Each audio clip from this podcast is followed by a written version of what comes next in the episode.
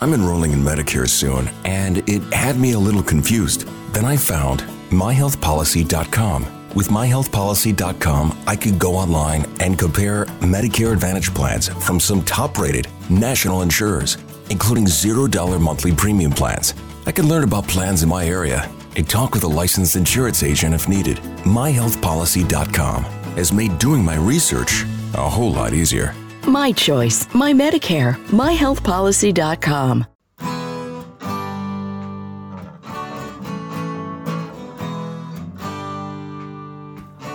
Bem-vindo a mais um podcast do Senhor Tanquinho. Eu sou o Guilherme. E eu sou o Rony. E aqui a nossa missão é deixar você no controle do seu corpo.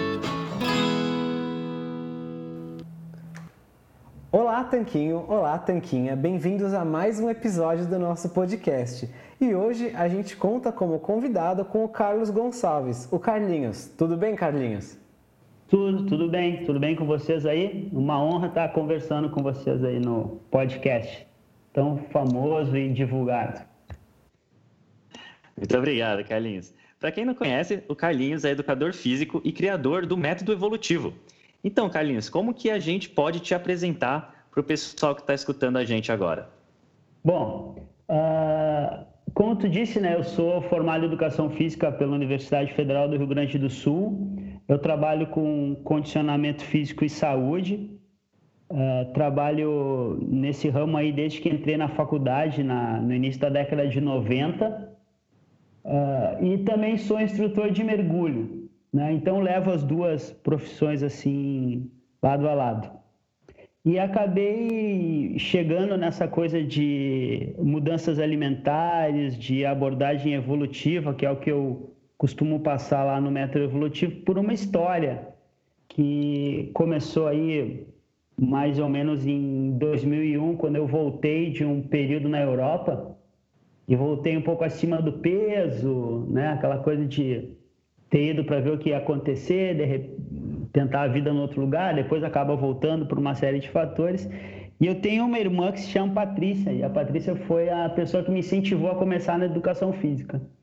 E aí, quando eu voltei da Europa, ela disse assim para mim, me encontrou um tempo sem me ver, e disse assim, cara, não pode professor de educação física gordinho, assim.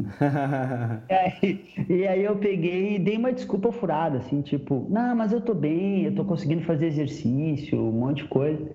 Mas na realidade, a desculpa era mesmo que eu não queria mudar meus hábitos, assim, tu tá meio acostumado com alguma coisa e tu quer manter aquilo, não quer sair da zona de conforto. Aí tá, aí passou algum tempo, assim, eu me dei conta de que ela tinha razão e resolvi voltar a, a, a me cuidar, assim.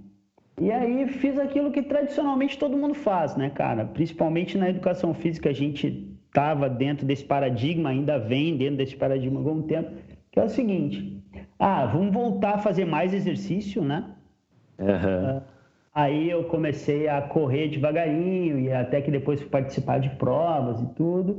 E comecei a fazer as mudanças alimentares que todo mundo faz, né? aquelas recomendações gerais. Só que aí chegou um momento que eu disse assim, passou alguns anos e eu, puxa, com tudo que eu me esforço, tem alguma coisa errada, eu tinha que ser mais magro né? Uhum. Uh, os meus tempos de, de, corrida, que era algo que eu estava envolvido naquele período, pô, podiam ser melhores também. E aí coincidiu isso em, com o final de 2007, começo de 2008, quando eu descobri que eu ia ter o primeiro filho, né? O Ernesto. Hoje eu tenho o Ernesto tem vai fazer 10 anos e a Sofia, a mais nova, tem 6. Aí eu disse, pai, eu vou ter que estudar isso né, voltar a estudar, porque eu tinha ficado um tempo ainda voltado com mergulho. Quando eu fui para fora do Brasil, eu fiquei mais envolvido com mergulho e não com a educação física, né?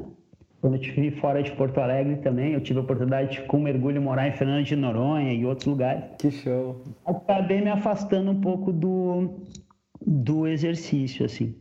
Aí, cara, eu me lembrei, e isso é uma coisa que eu preciso agradecer a esse professor, quando eu estava na faculdade, eu fiz parte de um grupo de pesquisa em atividades subaquáticas, que era natação para hidroginástica e natação equipada, que é nadar com nadadeira, máscara e snorkel. Eu tinha um coordenador lá que é o Luiz Fernando Martins Cruel, professor da universidade ainda hoje. E aí, quando eu entrei no grupo no terceiro semestre, cara, eu sabia quase nada de inglês. E aí ele disse assim para mim um dia, cara, meu, tem que ler, velho. E aí toda sexta a gente tinha um encontro, a gente dava aula segunda a quinta, né, nesse projeto lá para as pessoas é, da comunidade. E toda sexta-feira tinha que apresentar um, um, um, artigo científico. Ele entregava para a galera ler, lia, na outra sexta apresentava. Aí, no meu primeiro final da primeira semana, ele me entregou um artigo e disse assim: ó, sexta que vem é tu que tu que apresenta. Aí eu digo, pá, mas eu mal li inglês, né, cara? Isso, aí 90, isso era 93, 90, 92, por aí. Aí ele disse assim, olhou para mim assim, meu, te vira, sabe onde fica a biblioteca, né? Eu digo, tá. Aí fui, cara, aí fui com o dicionário, comecei a ler. Aí, graças a ele, eu conheci o método científico. E aí, quando eu resolvi voltar a estudar e dizer assim, não, agora eu tenho que dar um jeito, tem alguma coisa errada, tem que descobrir o que está acontecendo, eu retomei essa coisa da, da ciência, de ler artigos, né, de, de voltar. E acho que foi, eu não lembro em qual do episódio de podcast de vocês, alguém, não sei se foi o Ronei ou o Guilherme que comentou, ah, quando eu morei fora também, quando eu comecei a ler inglês sobre outras, os assuntos, foi quando eu Fui descobri eu. mais coisas. Eu não lembro uhum. qual de vocês dois comentou isso. Fui eu, Guilherme, que eu morei na Holanda um ano. Isso. E aí, cara, eu fui, comecei a estudar. E aí eu. Só que a minha abordagem ainda estava ligada ao exercício, sabe? Não estava muito preocupado com a alimentação, porque dentro da educação física, como a gente tem a, a faculdade de nutrição, tu delega isso para outro profissional, né? E aí, quando tu precisa de alguma coisa, o que, que tu faz? Tu vai lá e pede ajuda do especialista. Uhum. Então eu continuei um pouco mais focado no, no lance do treinamento e, e, como isso poderia ajudar e tentar resolver esse problema de que os resultados, tanto de emagrecimento quanto de uh, desempenho, não eram bons. Bons, nesse projeto aí, eu resolvi em 2010 correr a maratona de Paris. Aí treinei, fui lá, corri a maratona e voltei, cara, com uma, uma dor no joelho e facite plantar. Aí a pessoa que trabalha comigo hoje, que é o Fábio Bal, que a gente trabalha junto no método evolutivo, ele é fisioterapeuta. Um dia ele disse assim para mim, cara, tu precisa talvez pesar menos ainda. Pode ser o problema aí do teu joelho, né? Tá pesando demais, alguma coisa assim. E nessa época eu também estava participando de várias provas dessas corridas de rua, né? E numa dessas provas, cara, eu encontrei um, uma pessoa aqui em Porto Alegre que é meio folclórica e famosa, assim, né? Que o nome dele é Jacaré. O Jacaré corria de pé descalço, né? Então chamava muita atenção de quem participava, porque todo mundo comprava o tênis de 800 reais, um monte de coisa, e quase todo mundo corria pior que o Jacaré. O Jacaré era melhor que quase todo mundo. eu conversei com ele, ele me disse, cara, não sei, eu aprendi a correr de pé descalço, corro assim e fui. Aí o que, que eu fiz? Aí eu fui dar uma estudada em técnica de corrida e acabei chegando no, no barefoot running, na corrida de pés descalços, né? Aí caiu na minha mão um artigo do Daniel Lieberman e o Dennis Bramblow. Eu não sei se vocês conhecem eles, eles estudam biomecânica, eu acho que é no MIT, se eu não estou enganado. E o artigo chama Endurance Running uh, e acho que é Evolution of Homo, tá? E eu ouvi descreve... falar a primeira tá. vez deles no depois que a gente entrevistou o Eric Neves aqui para o podcast, que ele falou um pouquinho ah, de tá. corrida descalço também. Isso. Bom, aí o que aconteceu? E aí ele, ele descreve toda a evolução do ser humano e a função da corrida e o quanto a corrida influenciou a nossa evolução, né? E aí eu fui mudando algumas coisas em relação a isso, né, fui trocando gradativamente o calçado, fui fazendo uma transição adequada da corrida do tênis tradicional para o tênis minimalista e eventualmente corrida de pé descalço, essa coisa toda. E aí isso nada mais é do que uma abordagem evolutiva para a corrida. Nesse estuda, estuda, estuda, eu acabei chegando em três caras, que é o Mark Simpson, o Rob Wolf e o Jeff Volek. Jeff Volek é o autor do Low Carb uh, eh, para performance e para estilo de vida, né? Uhum.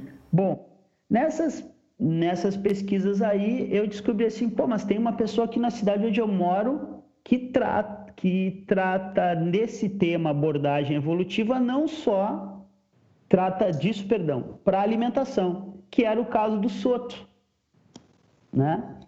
Aí eu disse assim, pô, talvez essa possa ser a, o caminho para mim mudar outra parte que era alimentação.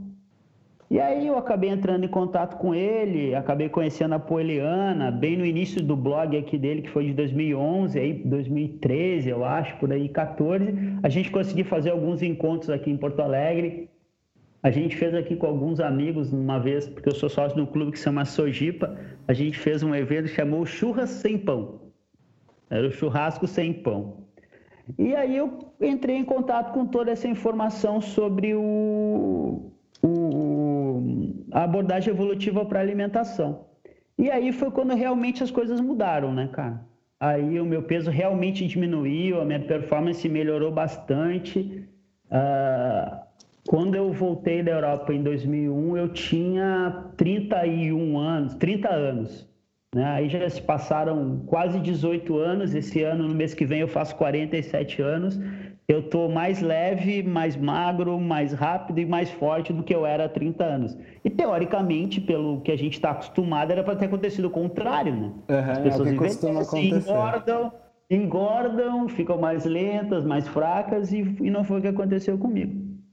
Bom, e aí eu me lembro de uma coisa que num desses encontros o Soto disse para mim que foi assim, ó, Cara, não acredita em mim. Lê o que eu leio e tira as tuas conclusões, né? E aí foi que eu me dediquei com mais afinco, então, a estudar ainda mais tudo que envolvia exercício e tudo. E aí eu comecei um blog em 2013 que chamava Carlinhos Treinamento. E aí ali eu escrevia várias coisas e já trabalhava nesse lugar que eu disse que eu trabalho hoje, que é um, uma clínica com um amigo que é fisioterapeuta. E aí um dia esse meu amigo conversa comigo assim, cara, eu trato meus pacientes, mas eles continuam acima do peso, o colesterol deles é um problema, aquela coisa toda. Eu digo, cara, eu acho que eu tenho a solução. Quem sabe a gente começa a passar informações para eles, além de, do exercício ou do tratamento, que é o que a gente faz aqui na clínica, né? E aí a gente começou a passar informações que eu trazia lá dos meus, do que eu estudava e desse meu blog, e todas que vocês conhecem aí, que vocês divulgam, né? Uh, e aí foi. E aí essa coisa toda levou ao que a gente chama de método evolutivo. Em 2016 a gente colocou no ar o site do método evolutivo e o blog do método evolutivo. E no, e no começo desse ano a gente começou a gravar coisas para o YouTube, colocar mais coisas no Facebook, no Instagram, e aí surgiu o método evolutivo. A história rapidinho é assim, né? Excelente, excelente. Faz bastante sentido como uma jornada pessoal, né, que levou você a querer desenvolver isso. E quais são os pilares do método evolutivo? O que, que é o método evolutivo exatamente? Tá. Bom, isso era algo que no começo a gente também tinha alguma dúvida, né? Uh, mas a gente pode dizer assim, ó, que de forma geral, o método evolutivo ele é uh, são recomendações e, e orientações para as pessoas que consideram três pilares: atividade física e exercício, alimentação e o repouso. Esses três pilares são fundamentados em duas coisas importantes: em uma abordagem evolutiva para tudo isso, né? que é o ponto de partida. E para saber se essas recomendações e orientações são as mais prudentes ou as melhores, a gente tenta justificá-las com a ciência baseada em evidência. Então, hoje, o que a gente tem no método evolutivo são as informações e recomendações que estão no site, as informações e recomendações que a gente passa nos vídeos e o que a gente passa para os nossos alunos no dia a dia. Né? E a, ou seja, é abordagem evolutiva para o condicionamento físico e a saúde. E agora a gente está criando, tentando desenvolver um produto, vamos dizer assim, eletrônico do método evolutivo, mas ele ainda está na formação e espero que em algum tempo ele esteja no ar aí para mais pessoas poderem uh, desfrutar dessas informações que a gente acha bastante pertinentes. Né? Ah, show de é bola. É Quando... de, forma resumida, é, de forma resumida é isso, né? Ah, show de bola. Quando estiver pronto, avisa a gente que a gente ajuda a divulgar. E então, por que, que o pensamento evolutivo é tão importante para fundamentar isso? Porque você mencionou a ciência e o pensamento evolutivo, que a ciência é importante, meio que todo mundo já sabe e entende intuitivamente. Agora, por que, uhum. que é interessante a gente pensar nas coisas à luz da evolução? Você pode explicar um pouquinho para quem não está familiarizado com esse conceito? Tá. Eu não vou lembrar o nome do autor agora, mas tu usou a frase, eu vou só reformular, que, que nada faz sentido em biologia se não for a luz da evolução, né? A gente aplica, eh, vocês principalmente no que diz respeito à alimentação, a gente faz a mesma coisa, né? tenta passar para as pessoas toda, toda a importância da comida de verdade, uh, da eficiência da restrição de carboidratos para emagrecimento, para o tratamento de algumas patologias e assim vai. Uh, então, quando a gente faz, se a gente usa esse critério para determinar como a gente deve se alimentar, a pergunta é: por que não usar esse critério para determinar como a gente deve se exercitar? Esse foi o ponto de partida da abordagem evolutiva para o exercício. Né? Uh, porque o que, que acontece? A gente sabe que foi tudo que a gente fez na evolução que moldou o que nós somos hoje. Tá? Uh, então, o que, que acontecia? A gente, na realidade, fazia exercício para poder comer. O nosso exercício qual era? O nosso exercício era caçar, ou coletar o alimento, ou ir atrás do alimento da forma que fosse a mais pertinente do, do período. E depois de se exercitar ou de caçar, a gente vinha comer e descansar. E é justamente o, o desacordo disso que acontecia naquela época com o que a gente tem hoje, que em saúde eles chamam de teoria da incompatibilidade, que traz os grandes males que a gente tem hoje. Ok? Bom, hum. se, esse, se essa teoria da incompatibilidade é usada em, na saúde de forma geral, no, no, que diz respeito à questão hospitalar e outras, né? Por que, que ela não pode ser usada também para o exercício? Essa é a ideia. Então, o, o que, que a gente preza? A gente preza que a gente precisa dar aos nossos genes aquilo que eles esperam. O que, que eles esperam? Eles esperam que a gente se exercite para buscar o alimento, que esse alimento seja composto de comida de verdade uhum. e que a gente dê ao nosso organismo descanso. Ok? Perfeito. Bom, e certo. aí então, no que diz respeito ao exercício, a gente tenta aplicar o que teoricamente acontecia com, com os nossos ancestrais no que é possível fazer na nossa vida cotidiana. Porque uma coisa que eu costumo dizer para os alunos é o seguinte: o fato de eu usar a evolução como, como, como base não significa que eu vou que o importante agora é o seguinte: agora ninguém mais vai ao supermercado, a gente só pode comer o que a gente conseguir caçar, né? Ninguém mais faz exercício em academia ou em lugares especializados, só vale fazer exercício uh, na floresta, subindo árvore e descendo. Não é isso. O que eu estou dizendo é que a gente tem que pegar essa matriz evolutiva e colocar dentro da nossa vida hoje, porque, bem ou mal, a, toda a tecnologia e, a, e tudo que a, essa roda da, do desenvolvimento gerou até hoje não vai voltar atrás. Então, o que a gente tem que fazer é transformar o nosso dia a dia o mais parecido possível com o que era o estilo de vida do nosso ancestral, sem, obviamente, mudar de forma radical o que a gente tem hoje, né? É isso. Pô, perfeito, Nessa... que legal. Certo.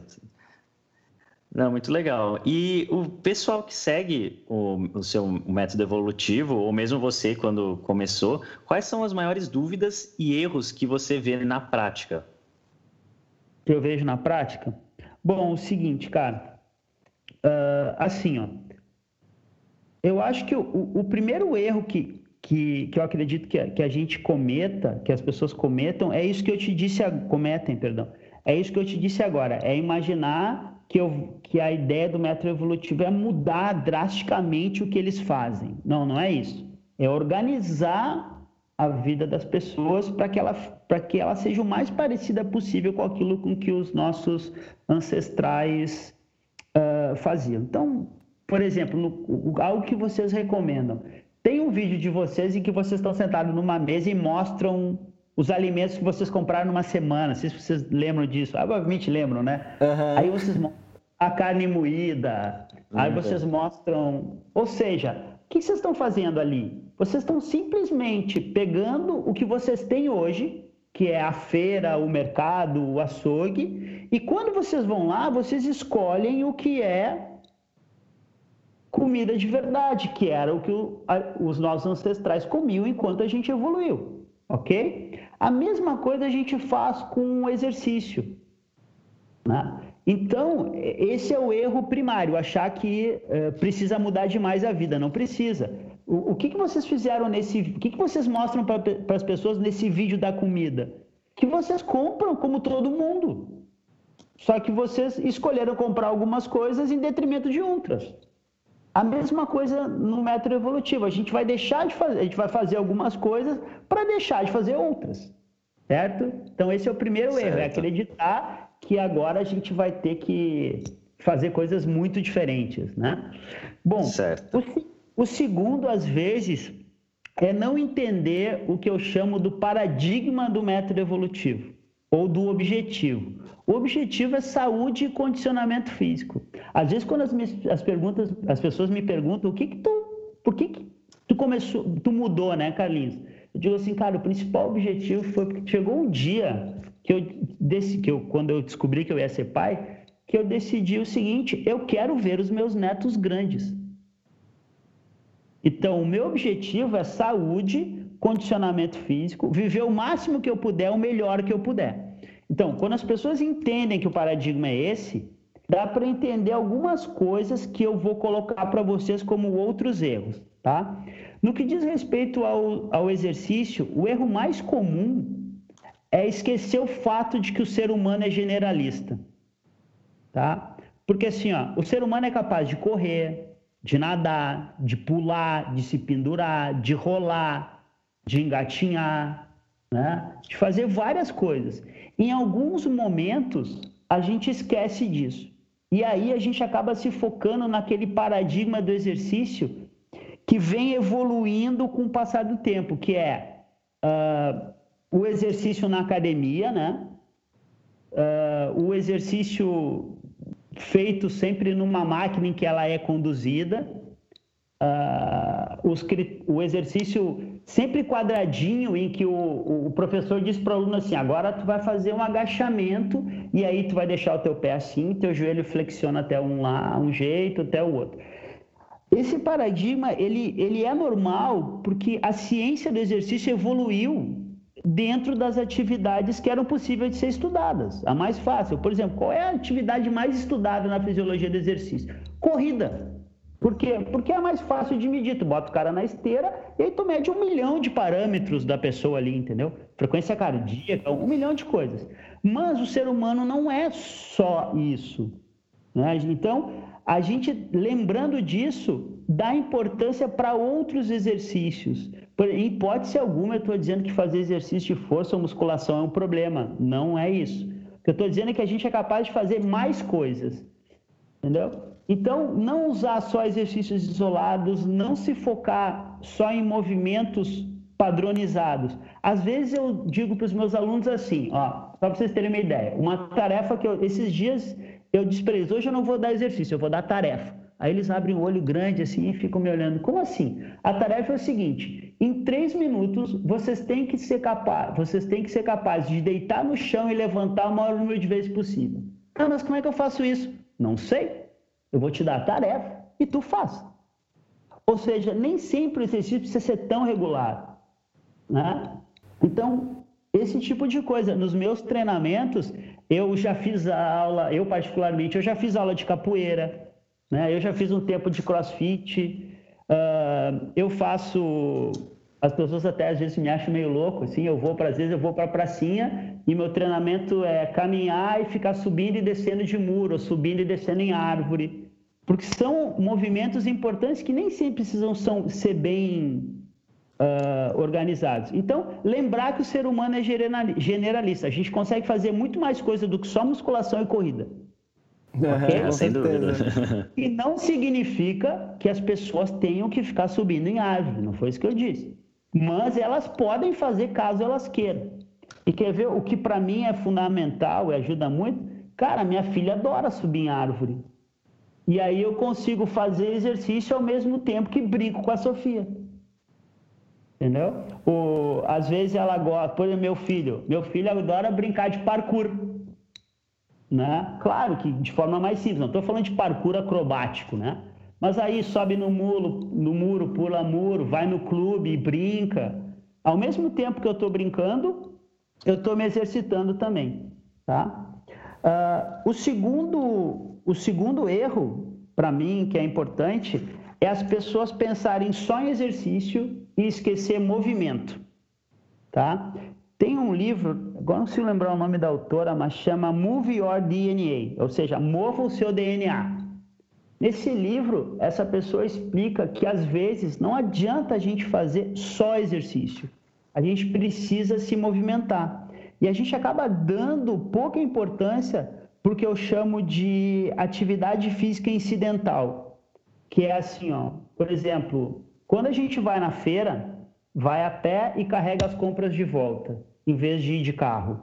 Quando dá para usar a escada, uh, use a escada e não o elevador. Né? Eu até brinco com os meus alunos. Vocês são de qual cidade mesmo? É, a gente é de é... São Paulo originalmente. São Paulo. É. Bom, quando hoje em dia, se, você, se a gente for tentar vender um apartamento, o que, que as pessoas sempre perguntam? Ai, tem que ter elevador. Né? É, é, apartamento sem elevador tem menor valor. Eu já brinco com as pessoas, comprem um apartamento bem no alto e com elevador, mas use a escada. Uhum. Isso é uma conversa bacana que a gente teve também com o Balu, o Danilo Balu, que a gente já ah, conversou conheço, aqui sim, no... do blog, do blog Recorrido, né? Isso, a gente conversou com é, ele é. no podcast e antes de começar a gravar a gente estava falando isso, que a gente morava na época em Sorocaba, no interior de São Paulo, um AP do terceiro andar, sem, sem elevador, só com escada. E ele era mais barato do que os APs mais baixos, porque não tinha elevador.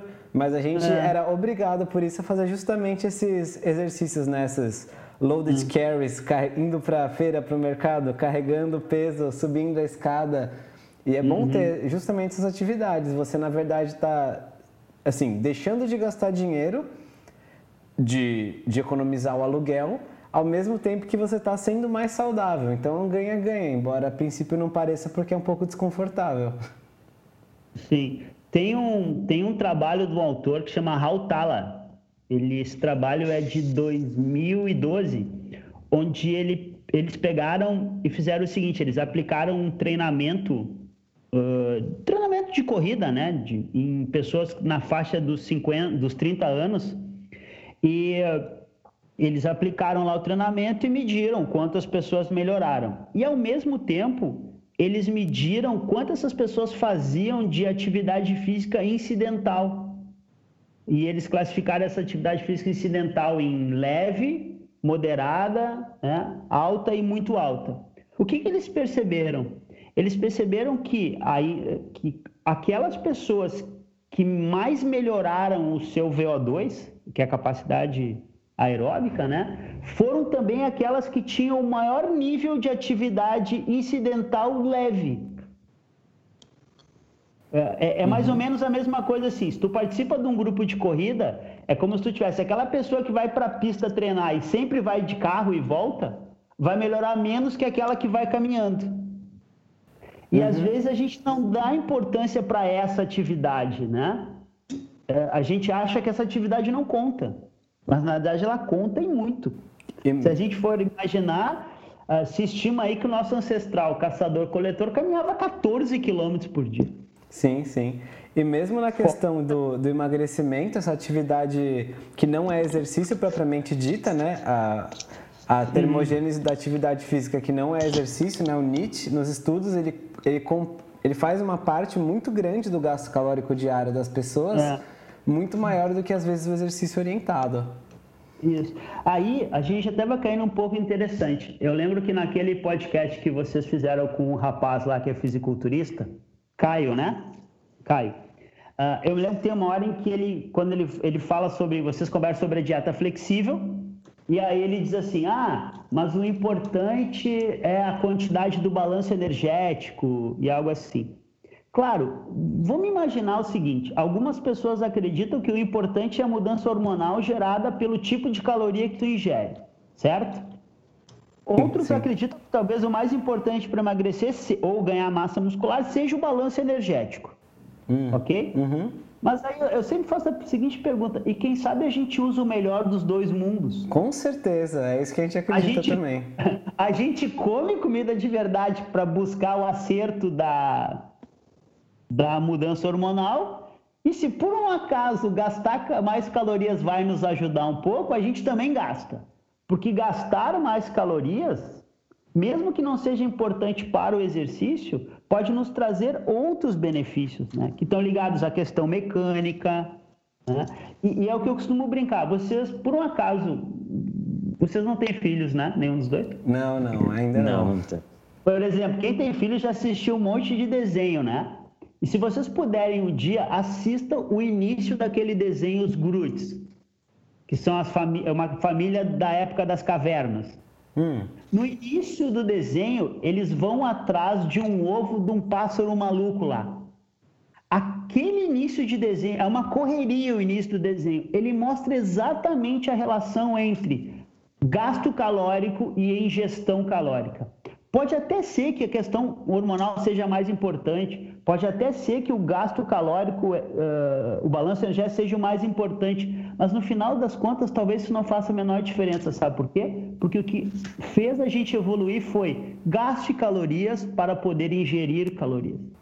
Sim, é completamente e, verdade. E hoje a gente não faz mais isso, né? A comida está no supermercado, é só entrar lá e comprar. E tem vários fatores, né? Uma questão multifatorial mesmo da obesidade, porque a gente tem acesso a comidas que estimulam o nosso paladar muito mais do que o bicho e a planta que a gente tinha acesso antigamente. A gente tem uma variedade muito grande e a variedade muito... grande também estimula em excesso. A gente tem é. oferta o tempo todo. Então é muita, muita coisa envolvida que faz a gente gastar menos energia e querer ingerir mais. Seja a energia a questão principal, seja a qualidade do, do alimento, né? o termo de ser mais processado, menos processado, seja os macronutrientes, tudo isso está dentro do mesmo pacote. É impossível isolar uma causa só.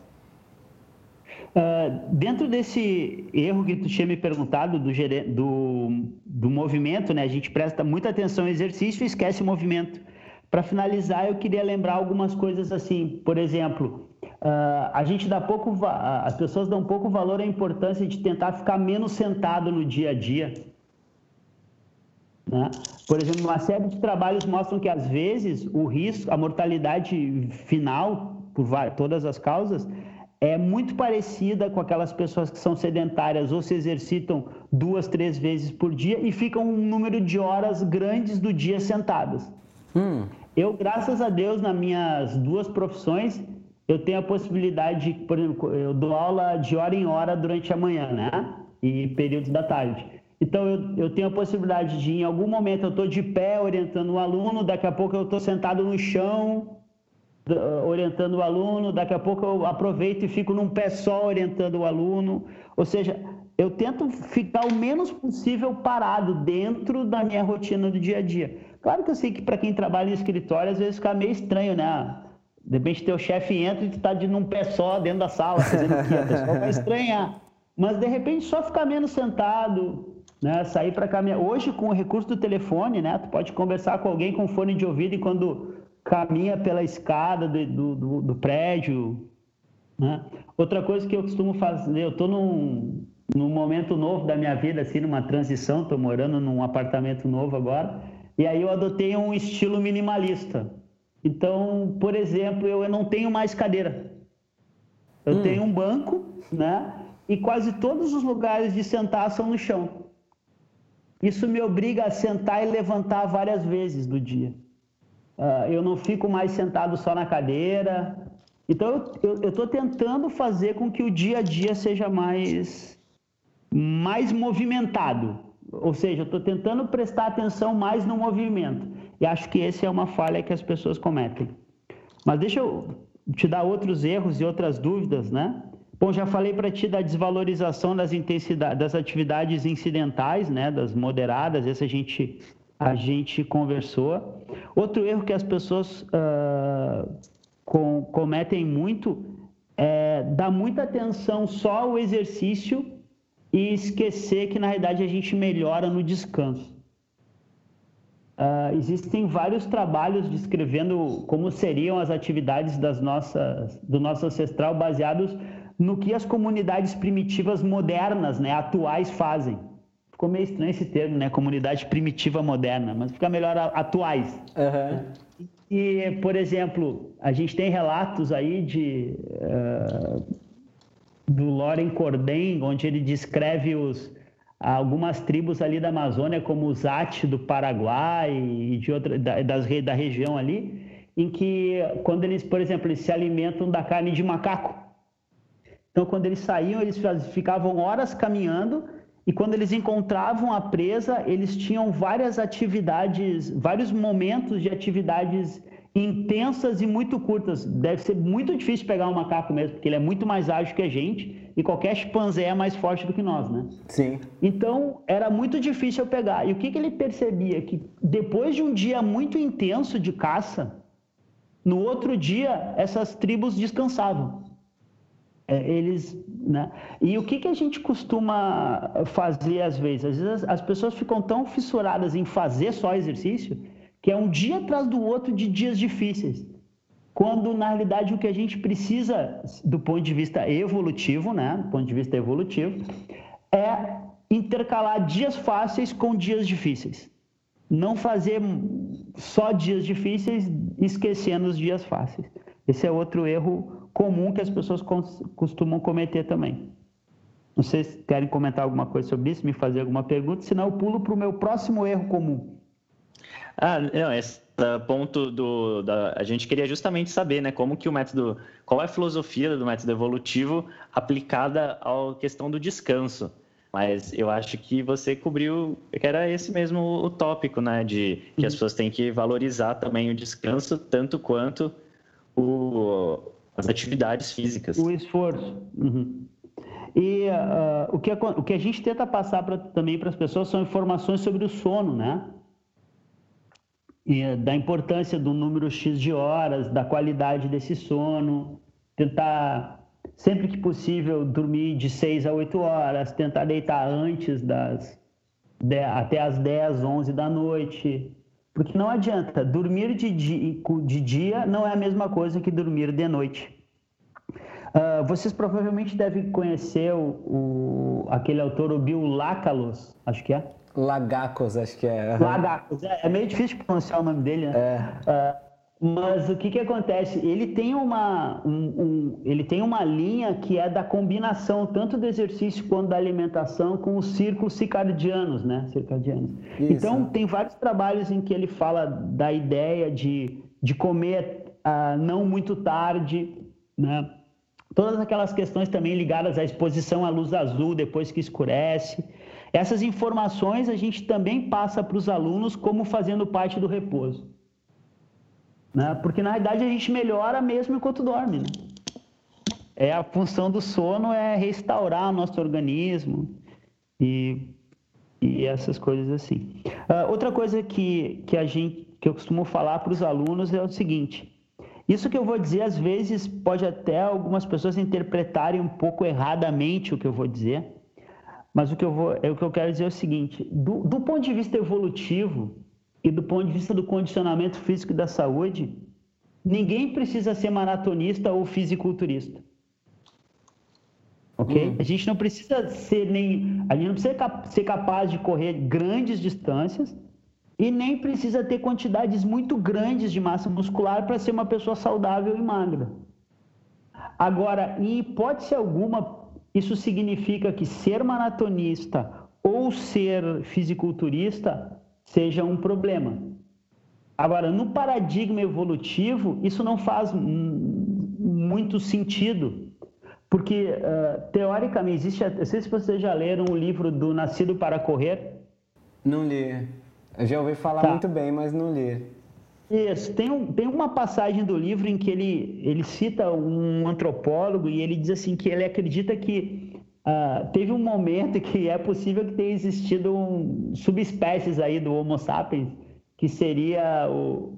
Como é que ele chamou? Tipo, Homo, homo running, uma coisa assim em que a gente teria um momento em que a gente uh, conviveu com espécies, com, com, hominídeos que seriam mais fortes e maiores do que o Homo sapiens naquele momento.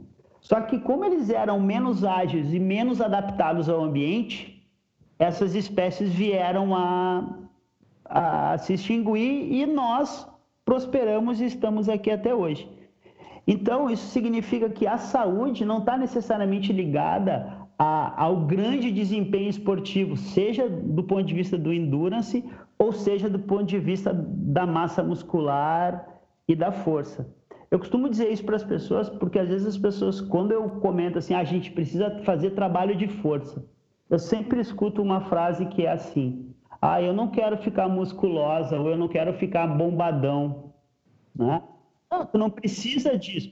Tu pode ficar se tu quiser, pode mas tu não precisa disso para ser saudável. Quando eu comento para as pessoas que elas têm que dedicar aí duas horas, pelo menos por semana, das atividades aeróbicas de intensidade moderada e baixa e da atividade incidental, às vezes eu escuto, tá, agora eu vou ter que virar maratonista? Não, não é isso.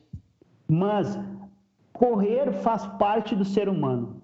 Tu precisa uh, correr grandes distâncias? Não. Mas ser capaz de correr mostra sim que tu tem um grau de saúde que provavelmente é compatível com mais longevidade, porque a gente evoluiu correndo. Isso é inegável. Né? Como a gente também evoluiu fazendo força. Então a gente precisa da combinação dessas, dessas coisas aí. Uh, se, se vocês deixarem, eu vou ter mais erros para falar e posso falar muito mais coisas. Não sei se vocês querem fazer alguma pergunta ou eu posso tocar falando aqui. Pô, acho que você pode apresentar, então, o que seria o quinto erro, né? É. Acho que é o quinto, já que a gente está. Pode, pode falar, sim, tá legal.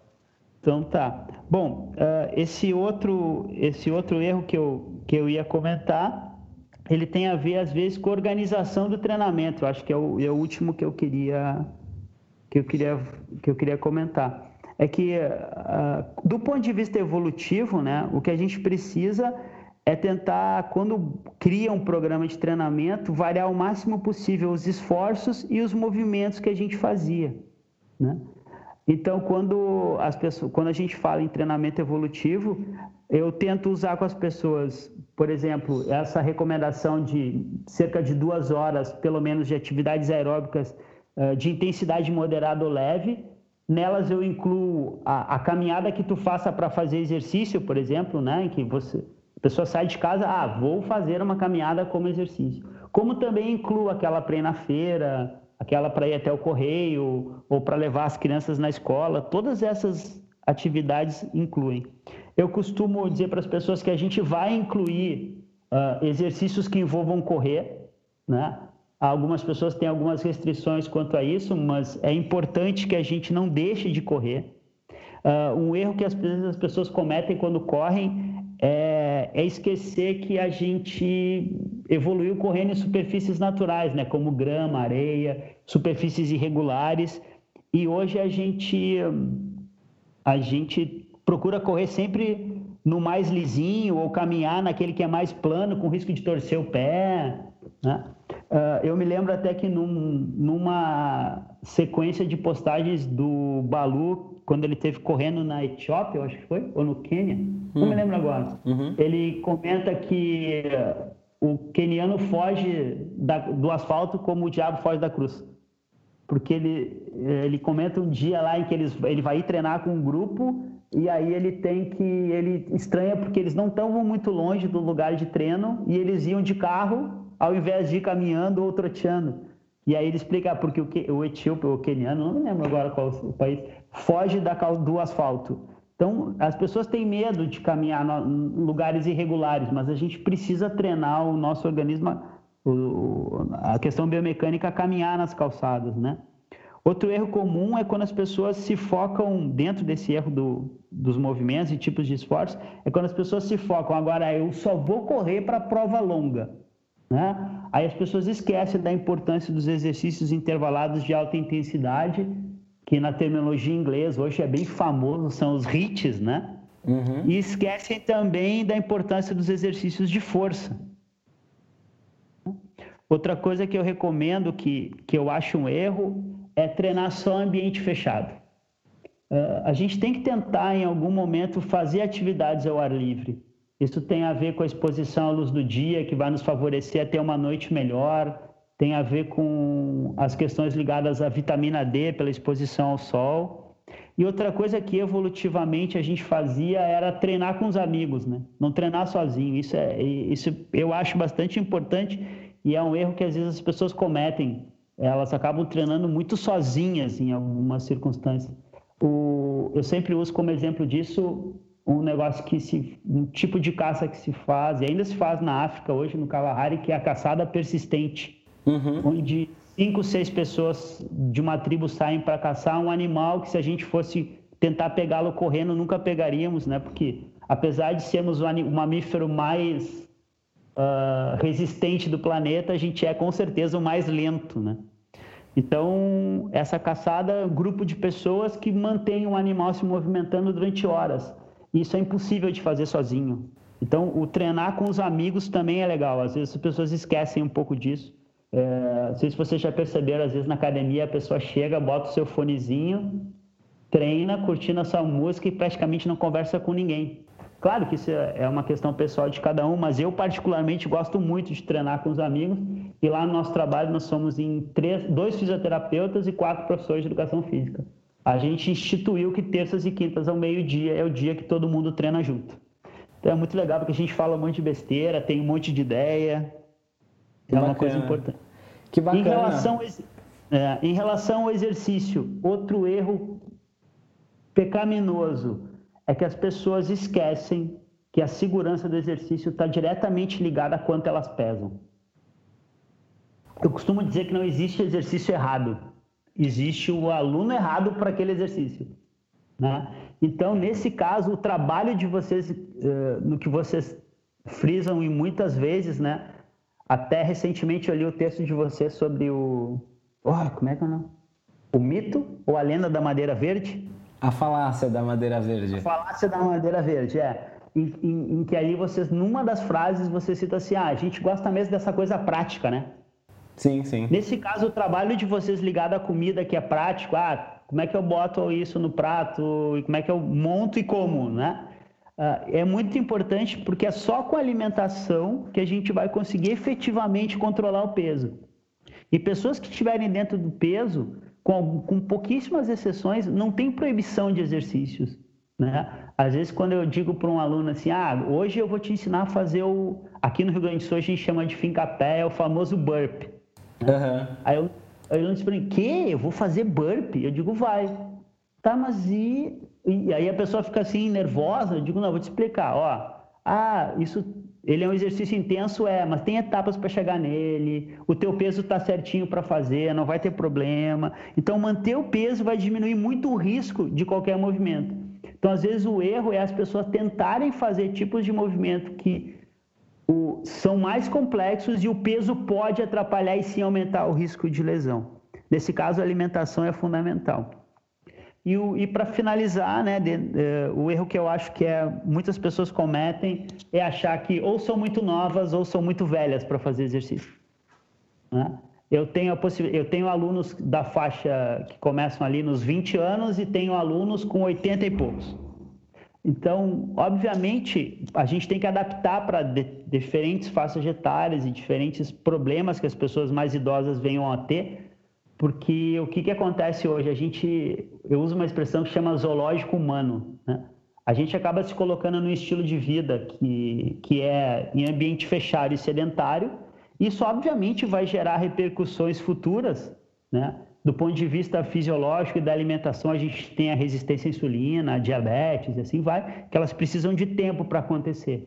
E algumas questões mecânicas também, elas precisam dessa exposição a essa incompatibilidade do nosso estilo de vida para levar as pessoas a terem problema no joelho, coisas assim. Então, independente da idade, as pessoas precisam fazer exercício. Mas, obviamente, a gente vai ter que adaptar para cada, cada faixa etária. Com certeza, exercício dificilmente vai fazer mal, a não ser que você esteja fazendo exercício errado para você, como você bem citou anteriormente. E Carlinhos, qual a mensagem final que você quer deixar para o pessoal que está escutando a gente, que escutou até aqui? Bom, cara, eu posso dizer que a mensagem final é o seguinte: uh, obviamente, quando a gente uh, tenta passar para as pessoas uma filosofia ou o que está por trás de uma metodologia, a gente está tentando passar para as pessoas aquilo em que a gente acredita ser o melhor para aquela para aquele objetivo. Obviamente, eu costumo dizer que existem existe mais de uma maneira de fazer a mesma coisa certa. Uso isso tanto na educação física quanto na minha outra atividade que é o que é o mergulho. Mas que o importante é que as pessoas sempre compreendam qual paradigma fica por trás daquilo que a pessoa está tentando passar. Porque ah, às vezes as pessoas confundem, né? Tá, mas ah, tu me deu uma informação que parece contraditória em relação àquela outra que, que o fulano falou. Isso às vezes acontece pelo paradigma, né? Porque às vezes o paradigma da pessoa que está passando a informação é o paradigma uh, que busca a saúde através do ganho da massa muscular e da mudança estética. Às vezes o paradigma da pessoa é o paradigma que busca a saúde ou os objetivos que ela tem através do, do, dos programas de corrida que tem uma fundamentação. O paradigma do método evolutivo é a saúde e o condicionamento físico, né? de forma que seja o mais compatível possível com aquilo que o nosso organi nossos genes esperam. E às vezes as pessoas têm um pouquinho de dificuldade de entender isso, porque sempre fica o paradigma mais atual sobre, sobre as pessoas, né? Então, ah, o, o bom é fazer a, musculação, com, né? Ou como nos anos 70 e 80 o boom era o jogging, né? Com o Steve Cooper e a Jenny Fonda na televisão. Então, às vezes, o paradigma que a pessoa conhece é só esse. Então, a mensagem final é que o método evolutivo tem a ideia de passar aquilo que é o mais compatível possível com a nossa evolução e que em alguns momentos as pessoas vai, vão parecer, vai parecer que a gente está passando uma informação meio maluca, mas que a nossa intenção é sempre acertar o máximo possível. E a gente acha que não dá para acertar sem ter abordagem evolutiva e sem estar tá baseado em ciência, com, sem, sem estar tá baseado em ciência baseada em evidência. Ficou um pouco redundante, mas é isso que eu queria dizer. Perfeito, Carlinhos. Ótima mensagem. E também aproveita para deixar as suas mídias sociais, o seu site e onde mais as pessoas puderem saber mais sobre o tá. Carlinhos tá. e sobre o método evolutivo também. Bom, uh, o, nosso, o, o, nosso site é www.metodoevolutivo.com. Lá a gente tem um blog onde eu costumo colocar uma, duas postagens por mês uh, sobre esses temas todos, né? Uh, a gente tem também o Instagram do Método Evolutivo, é Método Evolutivo no Instagram, e o Método Evolutivo no Facebook. E eu tenho o meu Instagram também, que é Carlinhos Salerno Gonçalves, que é o meu nome, né? e o Facebook do Carlinhos. E, então, nessas mídias todas, se as pessoas quiserem me mandar alguma sugestão, mandar alguma pergunta, eu vou ficar bastante feliz em responder e poder ajudar. Show de bola, Carlinhos. Brigadão aí pela entrevista. Muito obrigado pelo seu tempo, pela paciência, né, e a boa vontade de compartilhar essas informações com quem precisa. Porque a gente sabe que justamente tem muitos paradigmas sendo propagados e, na nossa opinião, esse da evolução, tanto no treinamento, quanto na alimentação, quanto também no descanso, é um dos mais importantes para a gente familiarizar as pessoas e conseguir combater essa crise de obesidade realmente que está assolando cada vez mais gente. É uma das abordagens que, ao nosso ver, mais tem a beneficiar um grande número de pessoas. Então, brigadão aí por fazer parte desse movimento.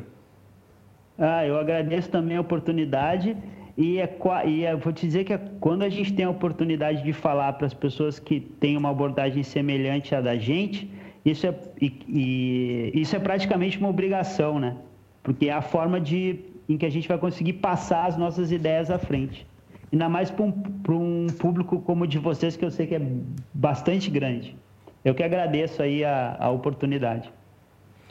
Muito obrigado, Carlinhos. E a gente também queria aproveitar para agradecer quem ouviu a gente até aqui. E se você gostou do, dessa entrevista com o Carlinhos, então deixe sua avaliação lá no iTunes, que é muito importante para a gente, e também o seu comentário. Então é isso aí, obrigado novamente, Carlinhos, um abração. E para todo mundo que ouviu a gente até aqui, a gente se fala na próxima segunda-feira, que tem podcast novo toda segunda-feira. Um forte então, tá. abraço do senhor, senhor Tanquinho. Tanquinho.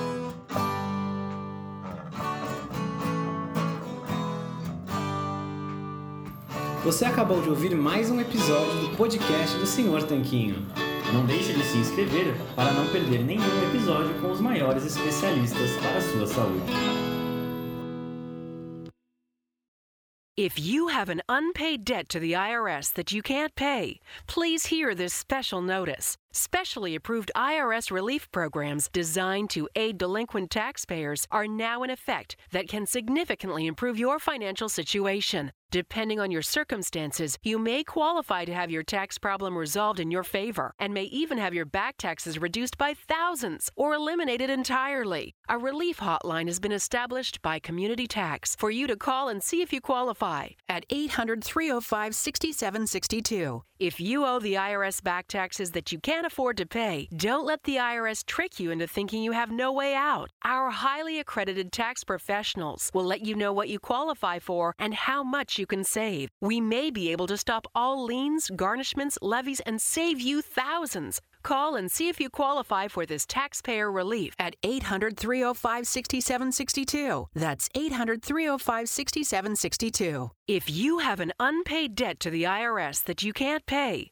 please hear this special notice. Specially approved IRS relief programs designed to aid delinquent taxpayers are now in effect that can significantly improve your financial situation. Depending on your circumstances, you may qualify to have your tax problem resolved in your favor and may even have your back taxes reduced by thousands or eliminated entirely. A relief hotline has been established by Community Tax for you to call and see if you qualify at 800 305 6762. If you owe the IRS back taxes that you can't afford to pay, don't let the IRS trick you into thinking you have no way out. Our highly accredited tax professionals will let you know what you qualify for and how much you can save. We may be able to stop all liens, garnishments, levies, and save you thousands. Call and see if you qualify for this taxpayer relief at 800 305 6762. That's 800 305 6762.